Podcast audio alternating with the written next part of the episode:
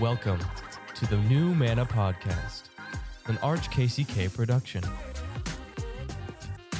Welcome back to New Manna, your newest favorite Catholic podcast on the Holy Eucharist. This is your host, Lee McMahon, and I serve as consultant for evangelization at the Archdiocese of Kansas City in Kansas. But do not be fooled. No, no, no. If you've got a pulse, this podcast is for you. If you are fed up with the empty promises of the world, if you are hungry for more, spoiler, Jesus has more for you. We have been called to communion in Christ, and we have been given the mission of bringing revival to the church. So let's get after it. I just want to say thanks to everybody out there who's a faithful listener. Thanks to everybody out there who's left a review on Apple Podcasts or Spotify. You're helping us get the word out that Jesus is alive. He's about a good work and that he is truly present, body, blood, soul, and divinity in the Holy Eucharist. If you have not yet done that, guess what? There is still time. There's still time. Just don't do it while you're driving because safety first. So today we're going to pivot just a smidge. I really felt prompted by the Holy Spirit to not have an interview with a bunch of awesome, super cool guests. We've got we've got people in the bank coming at you over the next few weeks. Here in a couple weeks, we're going to get those interviews rolling again. But I really felt prompted to just unpack a little bit of a super duper awesome book. This book is called The Wellspring of Worship by Father Jean Corbon. So this book is hands down my favorite book in the entire world on what the Mass is, I'm what the Eucharist is, and what what liturgy is, like what it is, what it isn't, and I don't know how to explain it other than like when I read this book for the first time, it completely, completely blew the doors off of my soul when it came to me understanding what the Mass is. So we're just going to cover one chapter. I'm going to read to you just a little bit of this one chapter. Chapter 11 It's called the Sacrament of Sacraments. And I'm going to read to you a little bit of this one chapter over the next couple weeks here and I'm going to unpack it and explain some terms that might be vague or some Greek words or whatever. But why are we doing this? Because again, this is the best book I've ever read on the liturgy. And what's what's at the center of the liturgy? The Eucharist. Come on. I've talked to a lot of priests out there and they say, Father, you know, what's your favorite book on the liturgy? And time and again, people are, are referencing this book, The Wellspring of Worship. Okay, Lee, that's great. But who is this guy? Who wrote this. A little bio on the author. Father Jean Corbon was a Dominican priest born in Paris, and he was a priest of the Greek Catholic Eparchy in Beirut. So he lived from 1924 to 2001, and he he wrote this book for the first time in French in 1980. It was first published in 1980, but Ignatius Press picked this up in 2005 and published the English version. So he was a professor of liturgy and ecumenism at the University of the Holy Spirit in Kaslik. I mean, honestly, just a great name for a university. And the University of St. Joseph in Beirut. So Father Corbon was also a contributor, get this, to the Catechism of the Catholic Church. He helped write the fourth section on prayer. I don't know how much better it gets. You know, what's your what are your credentials? Uh, I helped write the Catechism.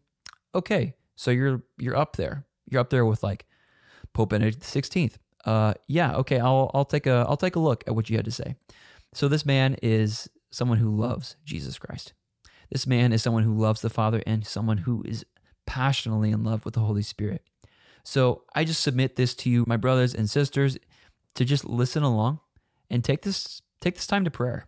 You know, I encourage you, if something hits you, to just press pause and to sit with it and let it marinate. Because it's not just to to crush as many podcasts as you can, right? It's to actually facilitate encounter with Jesus Christ and to live in deeper relationship with him, right? I mean, that's the whole point here. So if something hits you, let it hit you. Without further ado, the Sacrament of Sacraments, chapter 11 of The Wellspring of Worship by Father Jean Corbon. The Eucharist is the sacrament of sacraments, in which the body of Christ brings to bear all the energies contained in his transfiguration and accomplishes his mystery in the church. Little side note on the first line. Already, Lee? Come on. Little side note. So the word celebrate, did you know that the word celebrate, etymologically, like the origin of that word, literally means to accomplish? So to celebrate means to accomplish. It is in him that we assemble on the Lord's day to experience his passage in intense faith and festive joy. In him, the Father gives us to share in his communion in the eternal liturgy. But in this celebration of ours, the Holy Spirit is the principal liturgist.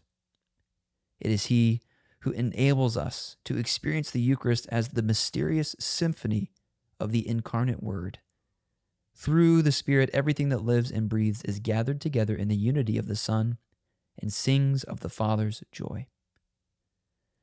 In a prelude, as it were, the Spirit first opens us to the liturgy that is to be celebrated.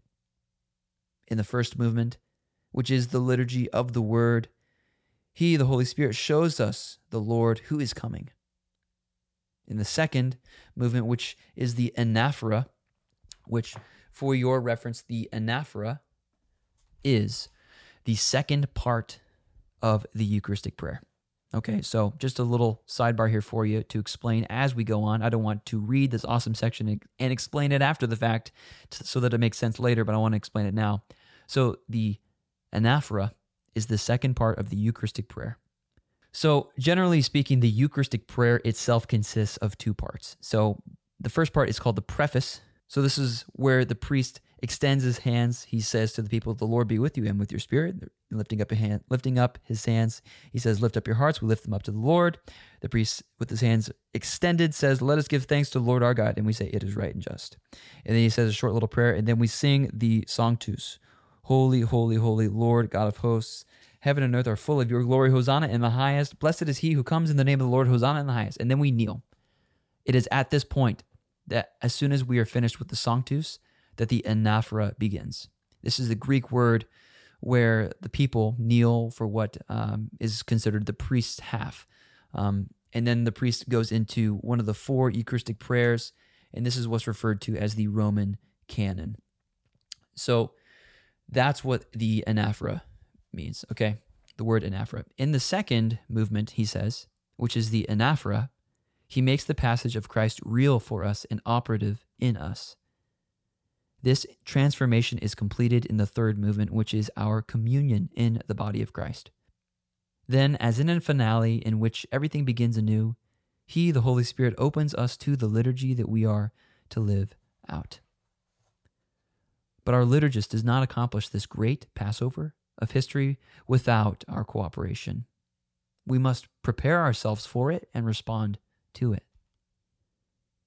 The celebration is a constant synergy between Him and us.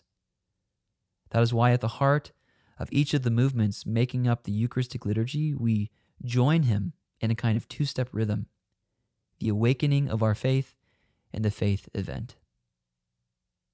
The Spirit opens our eyes in order that we may recognize the Lord. He gathers up our hearts so that we may be filled with the bread of life. He gathers up our hearts so that we may receive the word.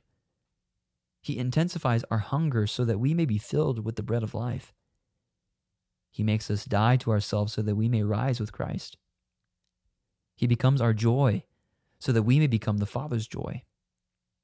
He breathes through us so that we may give life to our brothers and sisters. These awakenings of our faith make us more and more transparent for the light of the transfiguration to shine through. By this threefold influence, the Holy Spirit permeates our being and makes us experience Christ, our Passover.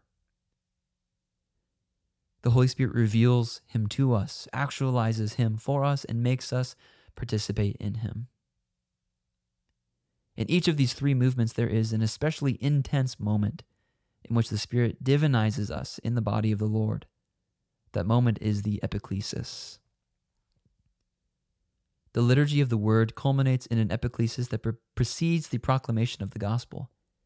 For it is in the gospel that the incarnate word becomes spirit and life for us. In the anaphora, the anamnesis has consecratory power, thanks to the epiclesis, in which the Spirit transforms the offerings into the body and blood of Christ. All right, there's a word there anamnesis. What are we talking about, Lee? So, the anamnesis is after the consecration at Mass. Um, it's, it's the prayer of remembrance in which the church calls to mind the Lord's passion, his resurrection, and ascension into heaven. So, this is actually the high point of the Mass when understood as memorial of what occurred during Christ's visible life here on earth, as a as a pledge of what he's continually doing, what he continues to do invisibly through the Eucharist. And this word anamnesis, it just literally means uh, to call to one mind, the calling to mind of, or the recollection of. So that's what that word means. So in the anaphora, that second part of the Eucharistic prayer, right? The anamnesis, the high point of the Mass as memorial.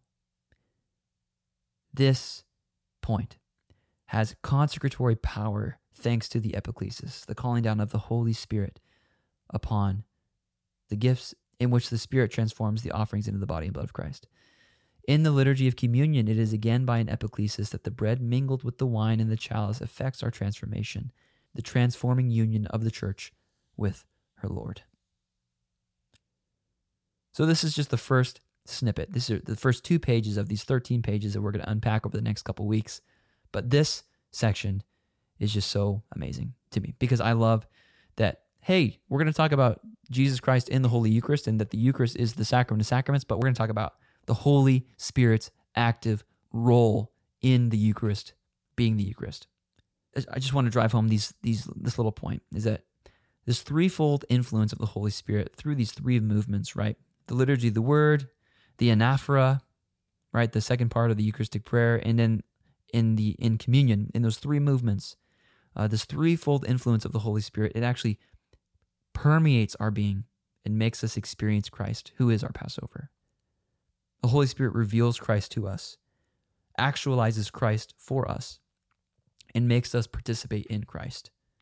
So I just want to, yeah, that's the point here is that the Holy Spirit is the one at work doing these things. I'm going to flash back to something that he uh, earlier wrote about in chapter 7, um, talking about this, this moment of God revealing himself to his people. So he says, um, this is page 88. He says, The Holy One does not destroy, but penetrates with his fire everything that is. Men are his holy land, and the divine glory permeates it all the more profoundly as the divine salvation draws closer. But the flame that burns us without consuming is not to be comprehended at first glance, no matter how penetrating this may be. It reveals itself by giving itself and becomes known by being received. It is not our flesh that stands in the way of our seeing, as the ancient dualisms claim, but our lack of selfless generosity and love, or, in other words, our death. Here, everything is given gratuitously, both in the fire that reveals itself and in the heart that receives it. Here, everything is full of life. The same mysterious flame burns both in the event and in the heart of the person present. Only in the heart that receives it does the fire become light. This is the Holy Spirit at work in the Mass. Total and complete gift from the Father. Active in the Holy Eucharist, wanting to burn within us a fire of love. And if we receive Him, that love might just become light for all those around us to see. I hope this episode has blessed you. I hope that it's been uh, refreshing and filling you with faith um, because the Lord, He is about a good work and starts with just receiving. So may God bless you this day and always. This has been New Manna. We'll see you next week.